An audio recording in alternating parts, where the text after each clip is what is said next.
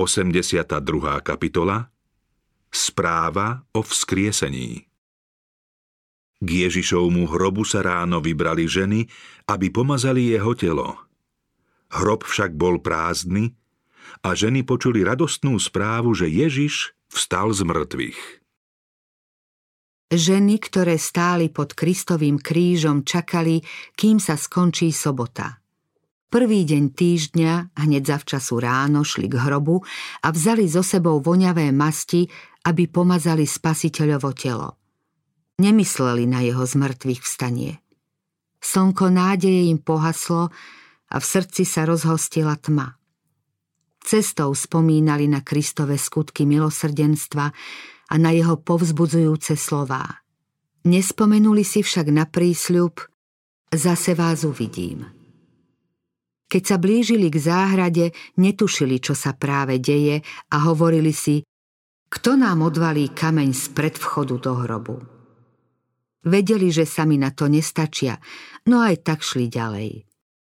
V tom sa nebo náhle rozsvietilo slávou, ktorá neprichádzala z vychádzajúceho slnka.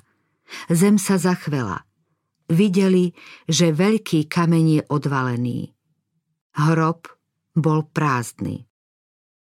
Ženy neprišli k hrobu z jedného smeru. Mária Magdaléna tam bola ako prvá a keď videla, že kameň je odvalený, ponáhľala sa to oznámiť učeníkom. Medzi tým prišli aj ostatné ženy. Svetlo ožiarovalo hrob, ale Ježišovo telo v ňom nebolo.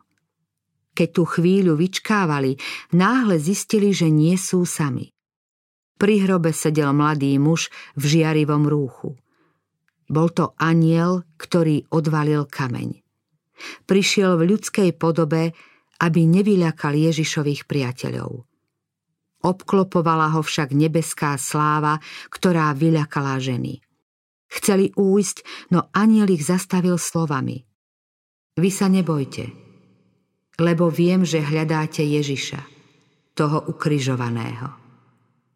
Nie ho tu, lebo bol vzkriesený ako povedal. Poďte, pozrite si miesto, kde ležal. A chytro chote povedať jeho učeníkom, bol vzkriesený. Ženy sa znova pozreli do hrobky a opäť počuli to obdivuhodné uistenie. Iný aniel v ľudskej podobe im povedal, prečo hľadáte živého medzi mŕtvými? Nie ho tu, vstal z mŕtvych – Spomente si, ako vám rozprával, keď bol ešte v Galilei. Syna človeka musia vydať hriešnikom do rúk a ukryžovať ho, ale tretieho dňa musí vstať z mŕtvych. Vstal, je vzkriesený. Ženy si to stále opakovali. Vzácné masti už nepotrebujú. Spasiteľ žije, nie je mŕtvy. Naraz si spomenuli, že keď hovoril o svojej smrti, povedal, že vstane. Aký to deň pre svet. Ženy náhle odišli od hrobu. So strachom i s veľkou radosťou bežali to oznámiť jeho učeníkom. Mária nepočula túto radostnú, potešujúcu zväzť. Šla k Petrovi a Jánovi so smutnou správou. Odniesli pána z hrobu a nevieme, kam ho položili. Učeníci bežali k hrobu a presvedčili sa, že je to tak, ako povedala Mária. Videli rubáš i prestieradlo, ale nenašli svojho pána. Predsa tu však bolo svedectvo, že Ježiš vstal. Posmrtné rúcho nebolo nedbalo pohodené, ale starostlivo zložené. Všetko na svojom mieste. Ján videl i uveril. Dosiaľ nechápal slová písma, že Kristus musí vstať z mŕtvych, no spomenul si, že spasiteľ im svoje z mŕtvych vstanie predpovedal. Hrobové rúcha poukladal sám Kristus. Keď sa mocný aniel k hrobu priblížil, pridal sa k nemu iný, ktorý s ostatnými strážil pánovo telo. Keď aniel z neba odvalil kameň, druhý vošiel do hrobu a rozviazal prestieradlá, v ktorých bolo spasiteľovo telo zabalené. Spasiteľ ich však sám poskladal a dal na miesto. Ten, ktorý riadi hviezdne svety i atómy hmoty, nepokladá nič za bezvýznamné. Celé jeho dielo sa vyznačuje poriadkom a dokonalosťou. Stretnutie s Máriou Mária šla k hrobu za Jánom a Petrom. Učeníci sa potom vrátili do Jeruzalema, ona však zostala. Pri pohľade na prázdny hrob jej srdce zvierala úzkosť. Náhle uvidela v hrobke dvoch anielov, jedného tam, kde Ježiš mal hlavu, a druhého pri nohách. Pýtali sa jej, žena, prečo plačeš? Odpovedala, odniesli môjho pána a neviem, kam ho položili. Potom sa odvrátila aj od anielov v domnení, že musí vyhľadať niekoho, kto by jej povedal, čo sa stalo s Ježišovým telom. V tom ju niekto oslovil. Žena, prečo plačeš? Koho hľadáš? Ona mu v domnení, že je to záhradník, povedala Pane, ak si ho ty odniesol, povedz mi, kam si ho položil a ja si ho vezmem. Keby sa táto boháčová hrobka zdala niekomu príliš vznešená pre Ježiša, sama by sa mu postarala o miesto odpočinku. Bol tu predsa hrob vyprázdnený na Ježišov príkaz pri vzkriesení Lazára. Nemohol by byť hrobom pánovým. Cítila, že veľkou útechou v zármutku jej môže byť vedomie, že sa smie postarať o drahé telo ukryžovaného. Teraz ju už však Ježiš oslovil svojim známym hlasom. Mária. Tu poznala, že sa jej neprihovoril niekto cudzí a keď sa obrátila, videla pred sebou Krista. Vo svojej radosti zabudla, že bol ukryžovaný. Bežala mu oproti, ako by mu chcela objať nohy a povedala Rabunni. Ježiš však vystrel ruku a povedal Nedotýkaj sa ma, lebo som ešte nevstúpil k Otcovi. Ale choď k mojim bratom a povedz im, vstupujem k svojmu Otcovi a k vášmu Otcovi, k svojmu Bohu a k vášmu Bohu. A Mária šla oznámiť radostnú zväzť učeníkom. Ježiš odmietol prijať poctu svojho ľudu, kým nemal istotu, že otec jeho obeď prijal. Vstúpil do nebeských príbytkov a od samého Boha počul uistenie, že jeho výkupné zahriechy človeka je dostačujúce, že pre jeho krv môžu všetci získať väčší život. Otec podpísal zmluvu dohodnutú s Kristom, že príjme každého človeka, ktorý činí pokánie, je poslušný a bude ho milovať, ako miluje svojho syna.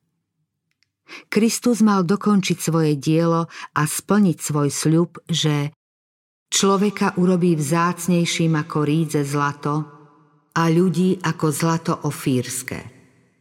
Všetku moc na nebi i na zemi dostalo knieža života a vrátilo sa k svojim nasledovníkom žijúcim vo svete hriechu, aby im udelilo zo svojej moci a slávy. Reakcie učeníkov Kým bol spasiteľ v Božej prítomnosti a pre svoju církev prijímal dary, učeníci mysleli na jeho prázdny hrob, trúchlili a plakali.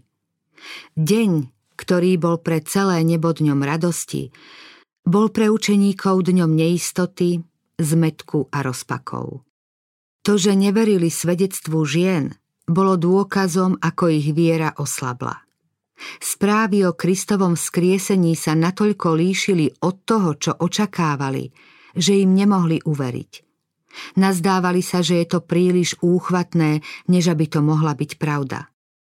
Od Saducejov už počuli toľko názorov a učených teórií, že zväzť o vzkriesení vyvolávala v nich nejasné predstavy. Nemali potuchy, čo vzkriesenie z mŕtvych znamená. Neboli schopní túto veľkú udalosť pochopiť. Anieli povedali ženám, chodte a povedzte jeho učeníkom i Petrovi, že vás predchádza do Galilei. Tam ho uvidíte, ako vám povedal. Títo anieli strážili Krista počas jeho pozemského života. Boli svetkami jeho odsúdenia a ukryžovania. Počuli, čo povedal svojim nasledovníkom. Vyplývalo to z ich posolstva učeníkom a malo ich presvedčiť o jeho pravdivosti.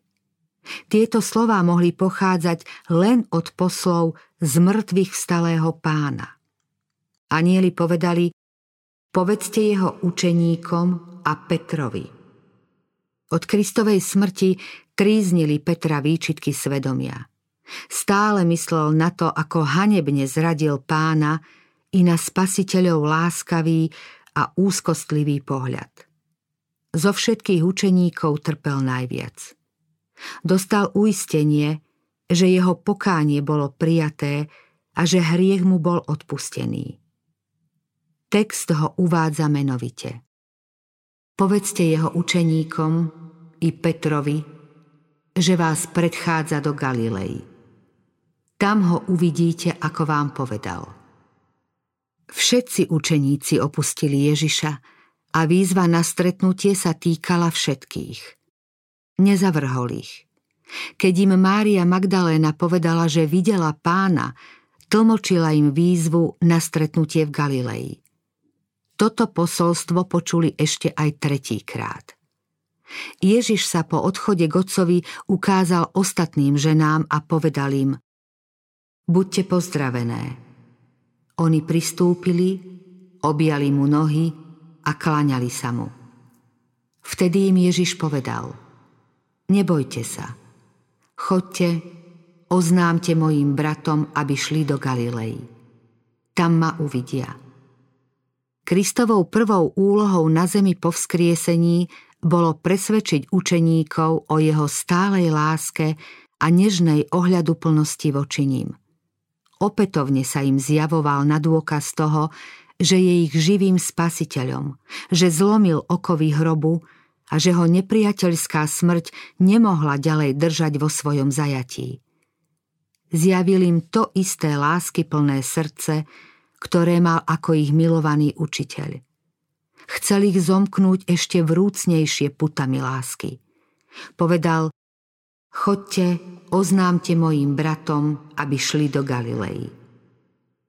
Keď učeníci počuli túto jasnú výzvu, pripomenuli si, ako im Kristus predpovedal svoje zmrtvých vstanie. Ani teraz sa však nevedeli radovať. Nemohli sa zbaviť svojich pochybností a rozpakov. Nechceli veriť, ani keď im ženy tvrdili, že videli pána. Nazdávali sa, že mali nejaké videnie. Zdalo sa, že jeden problém strieda druhý. Na šiestý deň týždňa videli zomierať svojho pána. V prvý deň nového týždňa nemali už ani jeho telo a boli obvinení, že ho ukradli, aby oklamali ľudí. Tieto falošné obvinenia, ktoré sa proti ním hromadili, sa ani nesnažili vyvracať. Báli sa nepriateľských kňazov a hnevu ľudu. Túžili po prítomnosti Ježiša, ktorý im pomohol v každom probléme. Často si opakovali slová My sme dúfali, že on vykúpi Izraela. Osamelí, s uboleným srdcom spomínali na jeho slová lebo keď toto robia so zeleným stromom, čo sa bude diať so suchým? Zišli sa vo vrchnej sieni, zavreli sa a zabezpečili dvere vo vedomí, že osud milovaného učiteľa môže byť každú chvíľu aj ich údelom. Po celý ten čas sa však mohli tešiť z vedomia, že spasiteľ vstal z mŕtvych. Mária v záhrade plakala, keď vedľa nej stál Ježiš. Pre slzy ho ani nepoznala. Smútok ovládol srdcia učeníkov natoľko, že neverili anielskej zvesti ani slovám samotného Krista. Koľký si aj dnes počínajú rovnako, ako vtedy učeníci. Koľký zúfalo opakujú Márín výkrik. Odniesli môjho pána a neviem, kam ho položili – Koľkým by spasiteľ mohol povedať, prečo plačeš, koho hľadáš? Je blízko nich, no ich uslzené oči ho nevidia. Oslovuje ich, oni mu však nerozumejú. Kiež by zodvihli sklonenú hlavu a otvorili oči, aby ho uvideli. A kiež by počuli jeho hlas, chytro chodte povedať jeho učeníkom. Povedzte im, aby nehľadeli na Jozefovu novú hrobku zavalenú veľkým kameňom a zabezpečenú rímskou pečaťou. Kristus tam nie je. Nehľadte ani do prázdneho hrobu. Nesmúďte ako tí, čo sú bez nádeja, bez pomoci. Ježiš žije. A pretože On žije, aj my budeme žiť. Nech z vďačných srdc, z vďačných pier, ktorých sa dotkol svetý oheň, zaznie radostná pieseň Kristus vstal. Žije, aby sa prihováral za nás – Chobme sa tejto nádeje, ktorá bude duši istou a vyskúšanou kotvou. Verte a uvidíte Božiu slávu.